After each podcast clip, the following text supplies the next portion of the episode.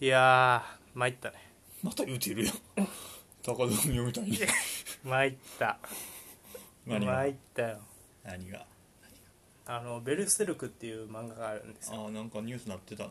あれの漫画家さんが、あの三浦さんっていう方だっけうん亡くなられてうん未完の対策のまま終わってない終わってないえあの絵がうますぎてねえうんで自分の要求もめっちゃ高い人なんですようんだからアシスタントとかで取って満足できずに全部自分で描いてたっていう人うわでそうあの伝説的な漫画家さんですね1年に2巻とかしか出えへんじゃんそれっていやでもほんまにそういうレベルやったと思うだからなんやろうなあのあの人とかに今の井上武彦さんとかに近いもううますぎてうん孤高すぎて誰も近づけないみたいな画力画力がうますぎるがよゆえにあの他の人がもう入れないへそうそうそえう世界観とかもすごくてもうそれでもうすえツイッターの世界トレンド1位すごいなうん、でなんかもう海外の人とかもと好にかくきなやつなんやそうそうそうそうなんやろうなもうとにかく絵がすごかったねこの人はほんますにごいなうん一人で描いててすごいやろ画力がすごい本当に全然ストーリーとか知らんけど北斗の拳みたいやなそれに近いまあ西洋ものなんやけどねうんその騎士とかそっち系はいではいはいはいだからそのなんか今海外のファンの人が「うフんァイナルファンタジー」のなんかオープンワールドの中でこの仮装をしてみんなでこう集まって追悼するっていうのがめっちゃ海外でトレンドになってたりとかするいや悲しいねえなんかそんなすごいやつだね俺初めて知ったの今回のこの件あで名前すら初めて知ったからあまあベルセルクまあそうね確かにやってんのもどこやったっけなヤングアニマルとかやったっけなどこやったっけそんなあ有なた名じゃ読んいでんの読んでるなえ一応、ーそうなのそう俺の弟が一番好きな漫画やったりとかするんやけどうん未完な未完のまんま終わってしまったねだからとにかくもう絵は多分日本トップクラスのうまさへええ何巻ぐらいまで出てんのえー、何回やったっけないやでもね結構ねもう出てる40とか出てるんじゃどうなんやろーちょっと待って何巻までいったんかあの途中からもう書かな書けなくなっちゃったと思うよねあもうそれ進んでなかったんかうん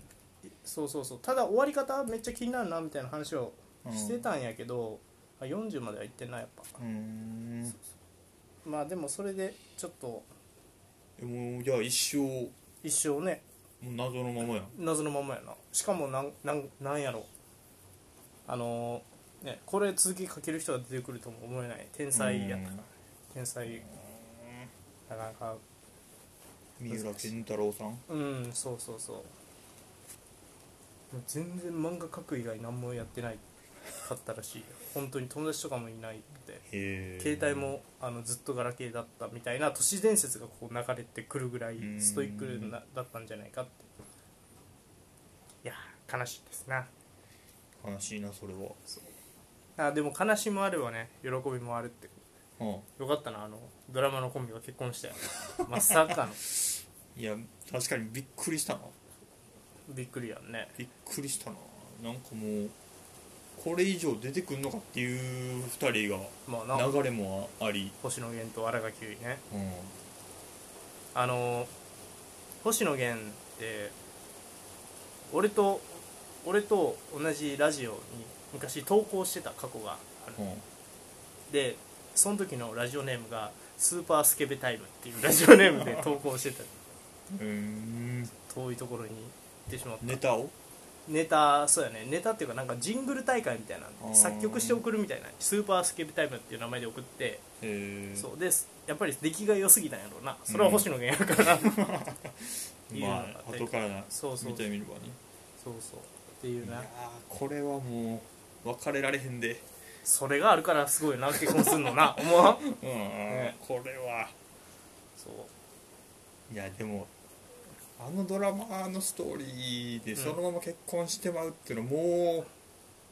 今までもなかったしこれからもないんちゃうと思ってしまうのいやああーったんかなか昔のあ人のも映画とかはある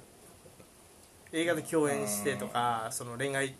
系でこはいはいうそのままとかはまあそう結構ああるるかあるある気持ち入っちゃってそのままいっちゃううん結構聞くよねまあまあまあでもあれやないやめでたいこれは国民的いやあの二人はもうめでたいしか言われへんなそして国民的といえばも大谷翔平君が単独トップの14号ホームランう、うん、5月20日現在ねうんいやー普通ねあのーあれもあれホームランの打ち方が、うんあの我々の知ってる日本人のホームランじゃないじゃないですかなんかななんやろな振り方叩き方打ち上げてるよねうん上げに行ってるというかあれで飛距離出るからホームランになるみたいうんな逸材がどこまで行くかねマジで怪我せんといってほしいわそうやなうんまあまあまあっていうねそんな中お送りする今 週の今週のニュースほんじゃ行ってみましょうえいニュースのコーナー、うん、はい今週はねスーパーリーグのニュースが、まあ拾ってこんか拾えんかったっていうのもあるけどなかったね、ほとんどねなんかまあ一旦落ち着いたかなそうね、うんあんまりこう出てはこんかったかなという感じはいただその代わりね結構衝撃的なあもうすぐ、えー、とユーロですな始まりますねということであのユーロ関連のうん代表、えー関連のニュースが飛び込んでままいりましてまあ一番衝撃的やったのがこれですな、ベンゼマ6年ぶりフランス代表復帰いやーこレジャン監督が説明うんえっ、とあの先週俺は話したんやけどデジャン監督は彼は一線を越えたって言ってこれいつや、これ今年のもう1月17日とかようんにはえっ、とまあ言ったらベンゼマの代表復帰はないっていうふうにデシャンが言ってるのよね、でデシャンはそのなんだろう簡単に言うとそのベンゼマが自分が代表に選ばれんかったことによって、うんあいつはちょっとそのまあ言ったら右翼系うんの、えっと政治団あの政治とかその国民とかのそういう圧力に負けたっていうふうに発言してしまったんですね、ベンゼマがうん、あのデシャンはそういう圧力に屈したみたいなことを言ってほでデシャンにもの家族にもちょっと影響があったとうへえでそうで彼は一線を越えてきたかなうっんて言ったんですがうんなんとなんと復帰うん6年ぶりの復帰、えーたくさん議論してメリットとデメリットを考えた私の考えを伝えてきたし復帰を喜んでいるうんとこのような立場にある以上、えー、とメンバーになることが大事だとうんで選手のクラブでのパフォーマンスを見る必要があるし私が彼を選んだのはそのためだとでベンゼマは嬉しいと戻ってこられて嬉しいし信頼を感じているといやパフォーマンスを見る必要って言うてもうたらな遅すぎるけどなまあそうね、まあ、ほとぼりが冷めたもともとね追放された原因が、うんえー、とセックステープ脅迫事件バルヌーバっていう選手のね、うんあのセックステ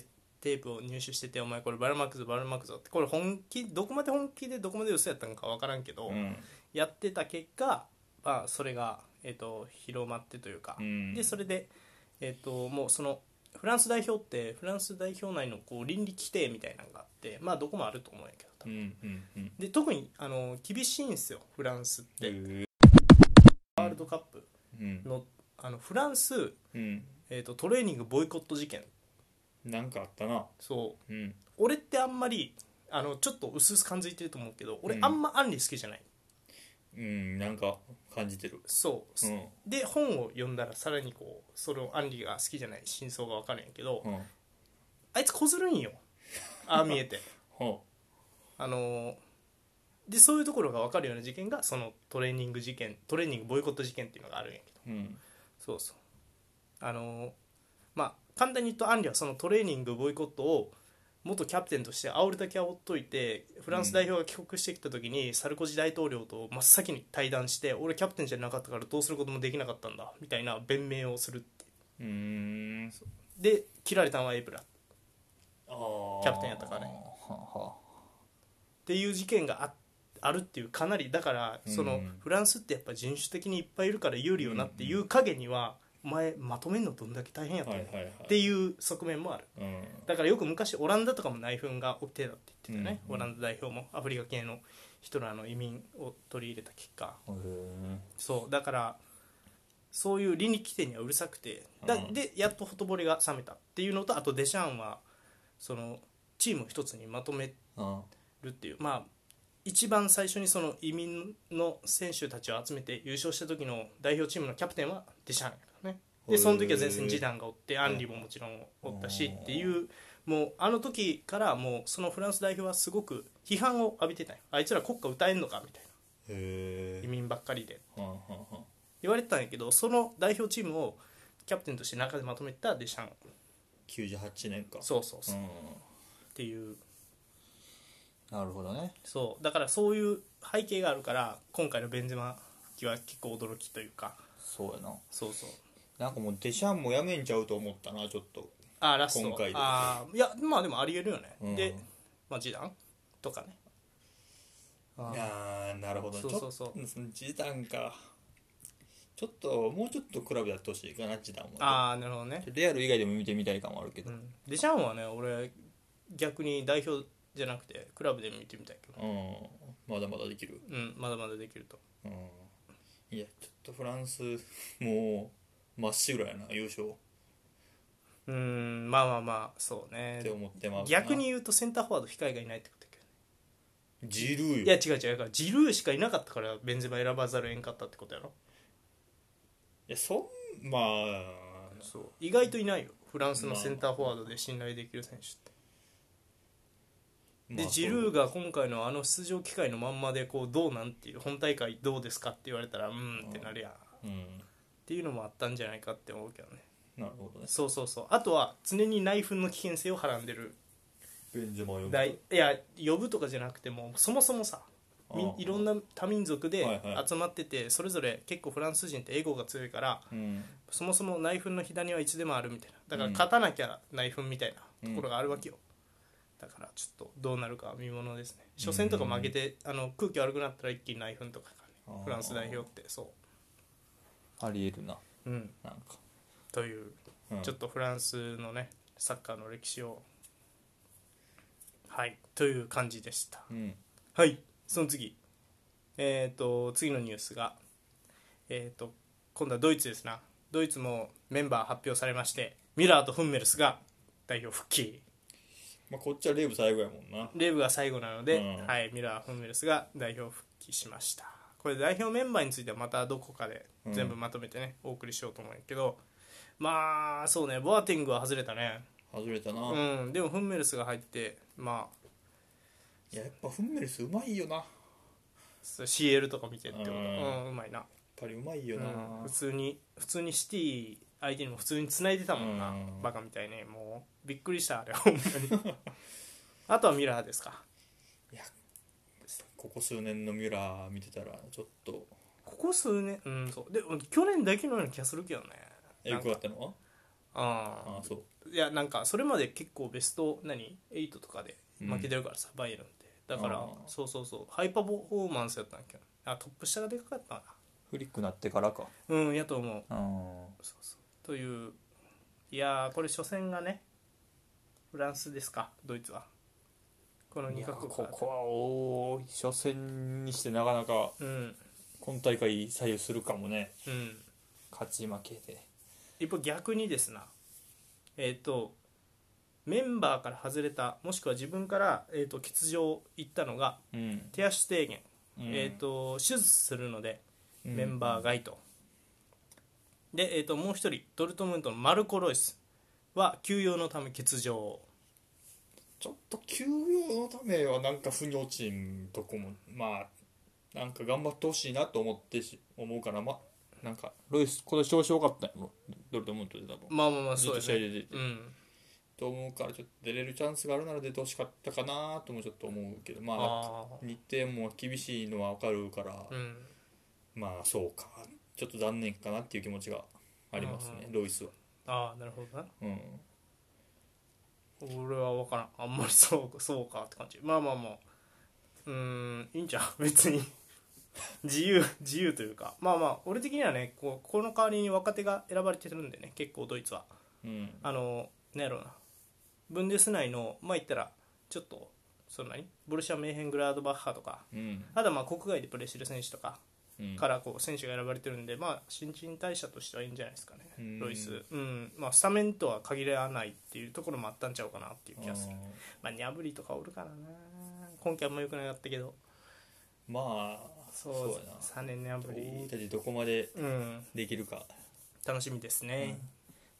そう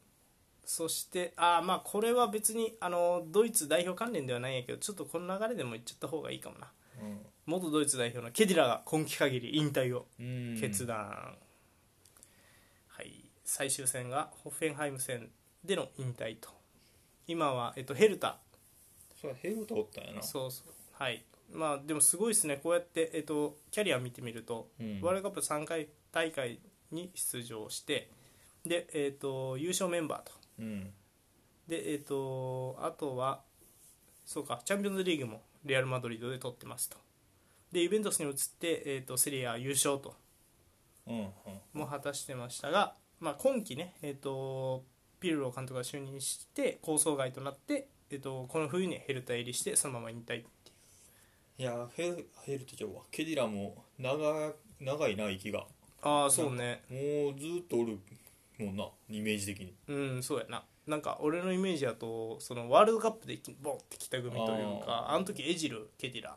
はいはいはいではいそうあだなあとディマリアとかも同時ぐらいにレアル・マドリードにバーンって引き抜かれうんはいては代表で活躍した選手が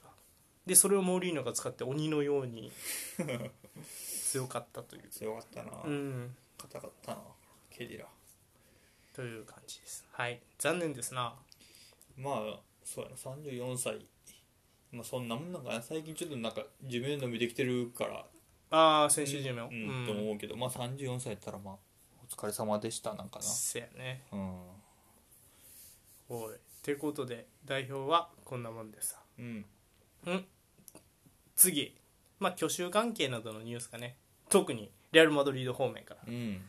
ジダン今季限り退任かうんえー、と示談がね、えー、と今期限りあの退任するっていうふうに選手にも言ったんじゃないかっていう報道が現地有力紙が、えー、とから、えー報道されてて、うんもうそれ拾ったロイター通信までが言ってたから結構これ全世界的に広まっちゃったんやけど示談はそんなこと言ってねえよボ ケみたいな ブチギレあのそんなこと言うわけないだろみたいなまだ優勝の可能性そうやなあるんだぞというね、はいでえっ、とで有力なねその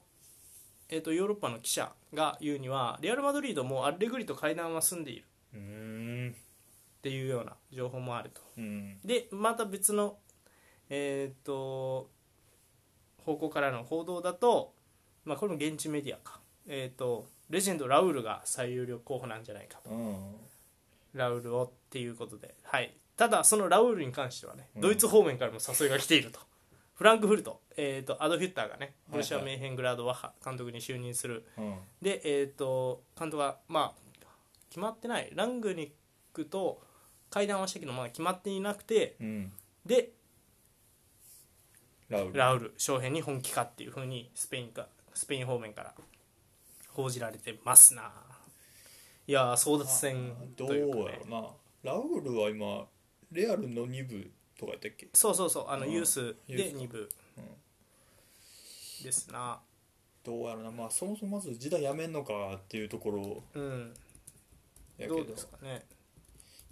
いやまあ結果次第なんかな優勝しまあでもどうやらチャンピオンズリーグ3連覇してやめる人やもんなまあそうやねあの時はやあんめまり結果関係ないんかうん疲れたんじゃないなうん勝つことに疲れたもいやーマネジメントに疲れたんじゃないううんなんかそんな気がするけど違うかななんかししんどそうじゃないあのマネジメントしかもさ会長とかもさ癖あるやんペレスってまあ一番もそううやね一番でっかいチームやからなそうそうそ世うだ界中でだからそう考えるとなんやろまあそうなってもおかしくはないというかうん気がしますけどどうなんですかねラウルなそうで、えっとその名前が上がってきたのがラウールさん今でも、えっとカスティージャはどこだセグンダ B だから多分3部ぐらいかなこれうんどうなるリーガ3部かうんという感じですねまあえっ、とまあこれはあれやなあの誰だペップウェイというかそうやねうん下から上がってきてそうそうそうちなみになんですがうんラウルドイツからも声がかかってる、なぜでしょシャルケおったからうおうその時のシャルケの時の監督は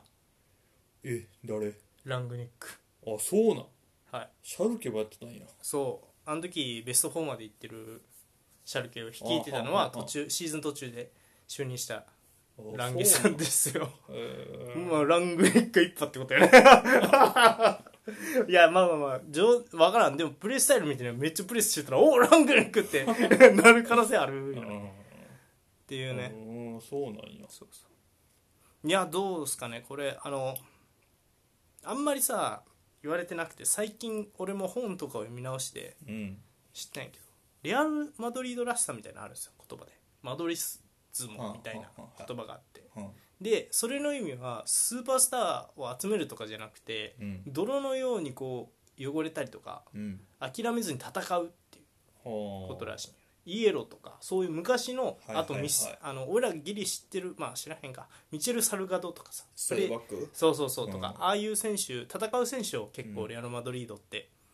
あのへ好まれるというかそういう文化があってまあラモスそうそうそうラモスは結構それを象徴してるって言われてるーでまあそれを知ってる一番の OB ラウルうんまあそうやろなもうんうレジェンド中のレジェンドチャンピオンズリーグ2回せやうんなまあいやーそうかそういう面では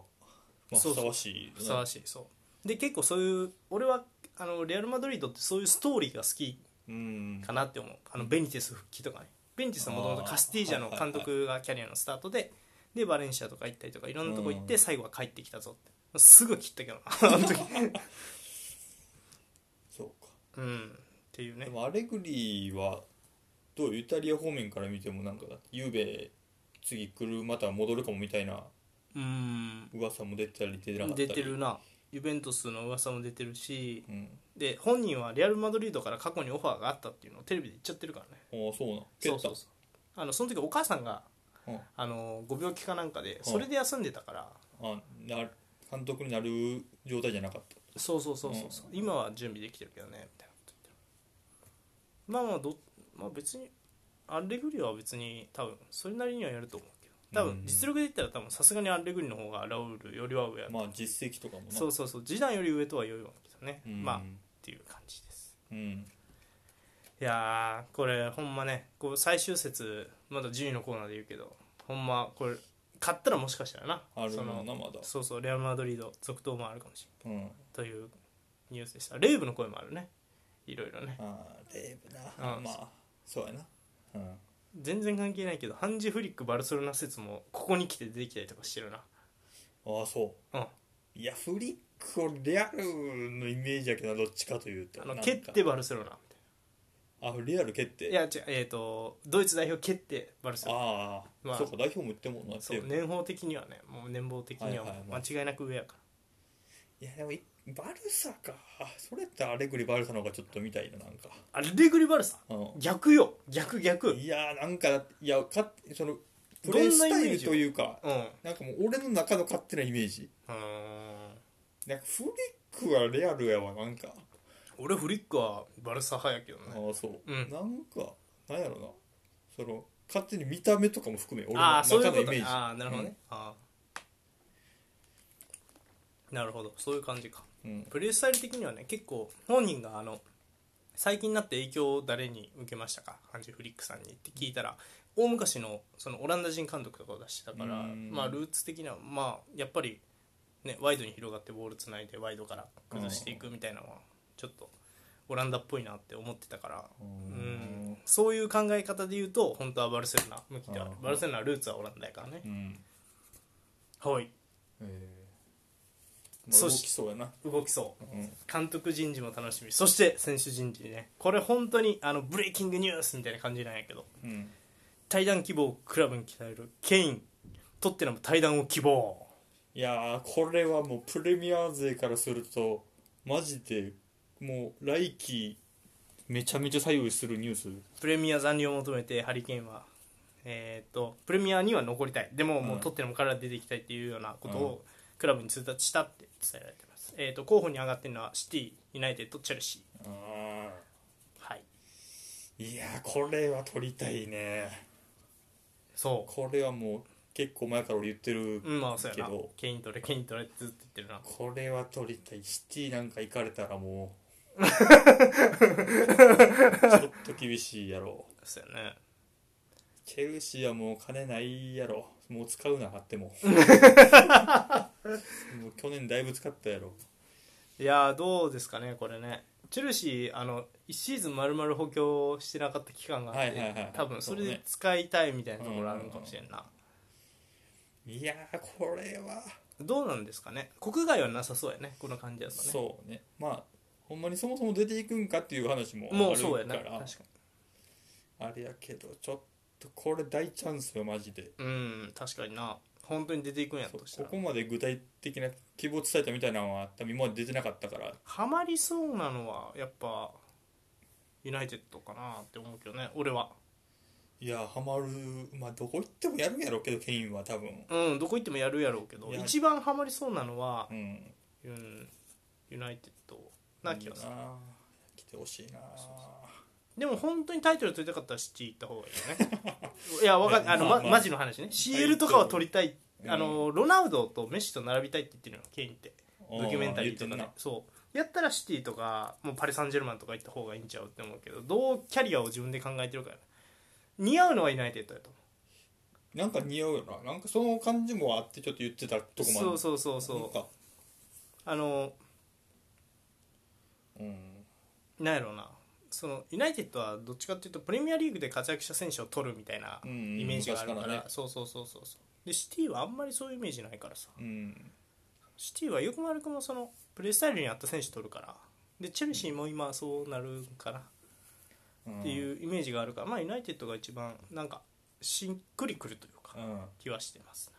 ね、んいや来てほしいまあ、ただこれはねまだその本当にそうなんかっていうのが分かんないんでうね、んなんともなんとも言えないですねほいじゃあ次うん次のニュースがプレミア方面クリスタルパレス73歳のホジソン監督が今季限りで退任とああお疲れ様でしたお疲れ様でした国内外、えー、と15クラブで監督を務めてきて代表チームも務めてきたという、 76年からやってんね監督すごいね40年以上やってるうんでえっ、とまあ45年以上も指導してきた私はうんプレミアリーグの厳しい環境から身を引く時期が来たと判断し、うん最後の2試合クリスタル・パレスの監督として最後の試合になるとうん4シーズンやってたよねパレスそうやなすごいねうんうんでえっ、とまあさようならですねホジソンいや73はもうだいもう頑張 ったよそうやなインテルもやってるんやね知らんかったな言っえてるなんか言ってるさそんな話してなかったいやしないしなあいそううん多分相当前やと思うそうかかなり前やと思うインテルフルハムリバプールウェストブルームッチうんいやー辛いねこれはあれですなまた一人イングランド人監督として優秀な人がいなくなってしまったと優秀と言えるのかっていう疑問はあるけどなああまあそうねでもイングランド監督に優秀な人いないじゃないですかそもそもタイトル取ってる人が いないんだから うんだからまあまあ続けてここまで走ってるだけで優秀じゃないまあそうそうそうだって他の若手の監督たちみんな降格してったんやで今季ずっと残ってるんやで星さんまあそう、んホジソンを超えてくる監督はなかなかね うんいなさそうだよね代表もやったしなそうそうそう、うん全然ダメやったけどなうんまあまあまあしょうがないよねはいということでホジソンさよならまたどこかでっていううんかはいこれも次プレミアリーグ方面うニんュースです、プレミアリーグ殿堂入り候補23人を発表、うんえーシアラ・アンリ氏が、えー、と最初の殿堂入りした最初発表されたねはい、2人であと23人候補を発表しますそもそも殿堂入りとは何なのか、うん殿堂入り、えー、とホール・オブ・フェイム、えー、とプレミアリーグはねプレミアリーグが発足されて以降の、うんえー、と選手、 92年以降うん、92年以降の選手を集めて、えー、と優れた実績を残した選手たちを称えるために殿堂を新設したと、うんでそれで、えー、とそこにそこに入る、えー、とレジェンドたちプレミアリーグレジェンドたちを、えーとまあ、殿堂入りとして表彰する、まあ、日本にもある名球会みたいなもんかな、うんうんそうあの簡単に言うとホルモンフェイムっていう単語だけ聞くと、まあ、NBA とか思い出すよね俺的にはあ NBA も言うのそうあるあるある余裕であるそういう名前うなんホールムフェイムホールムフェイムというそうホールムへーあので殿堂入りした人のことをホールムフェイマーへえそうなんやそうそうあのーバスケの話ちょっとしていいうんダンカンの世代ダンカンコービーとか、はいはいはいあの辺のガーネットとかあの辺の世代がバーンって一気に今年入った、なんか見たなそうすごいあこんやっぱあのドラフトガーネットあそそううそそううみんな一緒なそうそうそうそうへードラフト一緒で優秀な年うやな、んまあまあまあそれは置いといてまあ結構アメリカの文化から引っ張ってきてるよねうんこれはどう見ても、っていう感じでしたで、えー、とノミネート大賞23人、えートニー・アダムスデイビッド・ベッカム、えーベルカンプキャンベル、カントナアンディ・コールアシュリー・コールドログバレス・ファーディナンドリオ・ファーディナンドファウラースティーブン・ジェラードロイ・キーンランパードル・ティシエ誰やうんえーオーウェン、シュマイケル、ピーター・シュマイケル、お父さん、お父さんえースコールズ、テリー、ファンペルシー、ビディッチ、ビエラ、ライトうん、となってます。はい、で、えー、とこれがね、この前発表され発ていってる、ね、表されていってると、で、まずはカントナが殿堂入り、シアラ・アンリの次に発表が簡カン単トだねナ、で、その次がランパード、うんで、その次が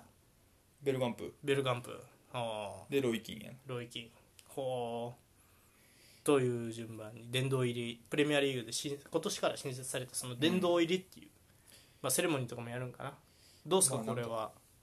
いやいいことやと思うあそうおなんかまあ92年からやってるからもう30年経なるほどつからうんまあも面う白い歴史もできてきたしあーっていうことやと思うしうんいいことじゃんなんかレジェンドマッチとかもどうせやるやろ 俺ロナウドとかどうするの入るいやなんか言おうと思ったけどあんまり基準がなさそうやんこれ何点以上取りましたとか何アシスアトしメまリしたカと違うのはうん1個だけじゃないから、はいはいはいはい国外に移動していくやん、うんそうねだからロナウドの全盛期はどこやって言われたらレアル・マドリードなわけや間ろ違いないだからその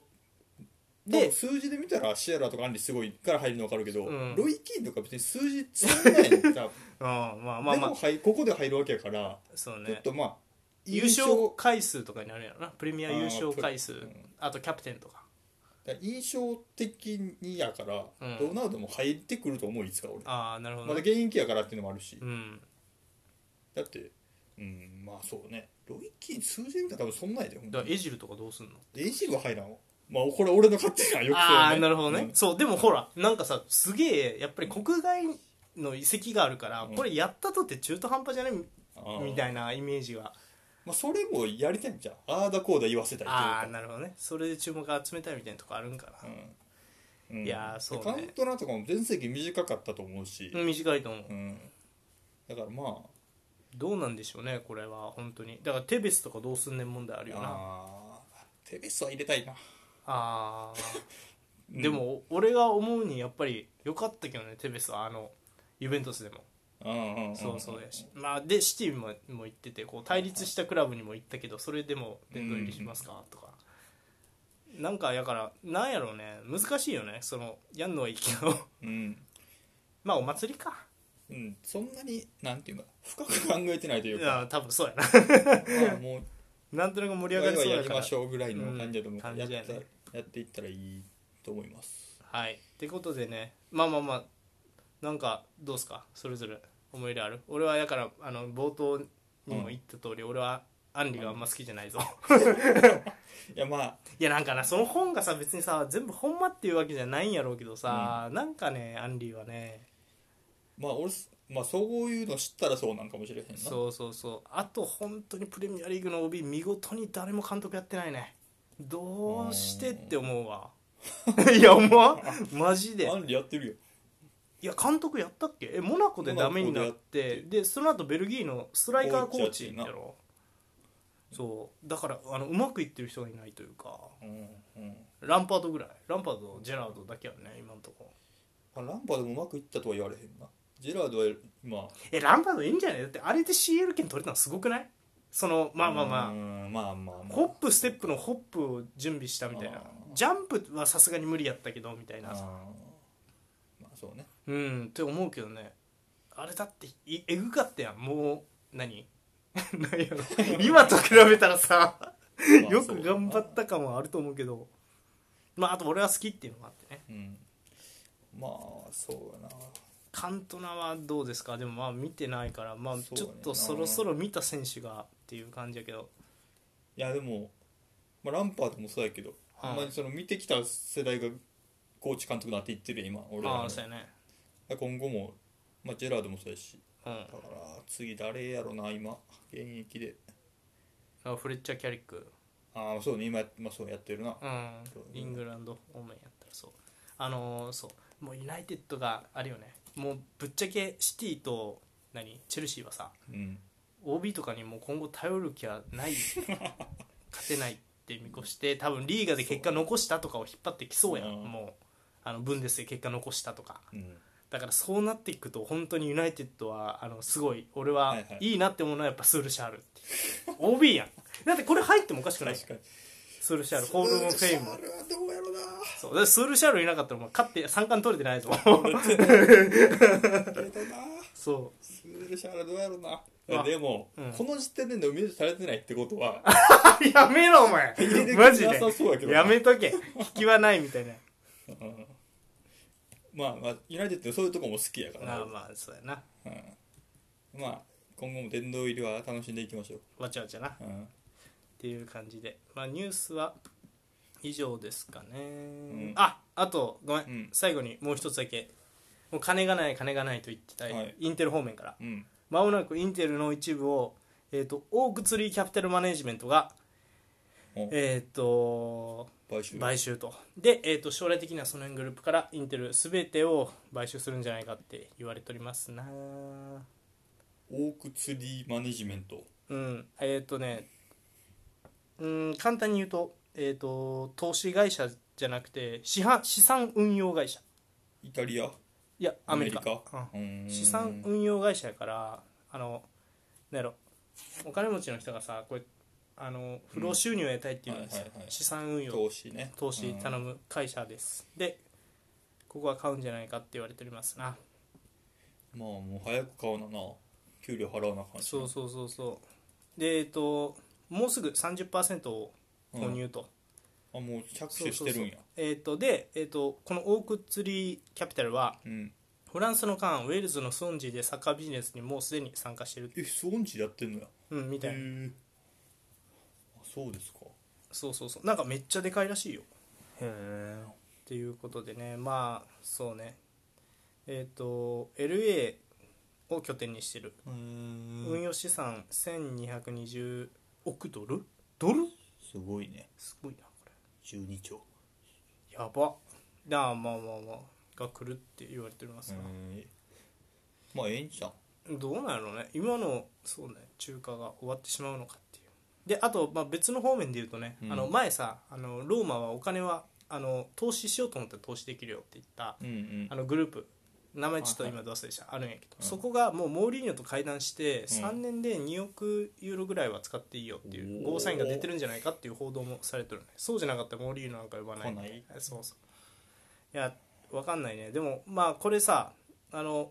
プレミアの二の舞になるのが寂しいよねあのうんアイデンティティがなくなってしまうわけよだからロゴ変更も簡単に言ったらインテルのロゴ変更とかもうんアイデンティティの喪失ではあるよまあ今までやってきたものがそうそうそううん変わるんやから、で企業ロゴみたいにしたいってことやろあれ IBM とかうんね、そうシンプルにするってことは、俺はまあそっちの方があのデザイン的には好きやけど、うんうんうんそのどっちあ何ファンのものではなくなってるわけよもう商業的なそうそうそうそうそうそうそう、商業利用としてこっちの方がいいでしょっていうので書いてるわけやから、うんだからまあまあまあ寂しさもありましたな、難しいねそう難しいお金はいるからなそうまあという感じですはいはいじゃあ今週のニュースは以上えい前半戦終了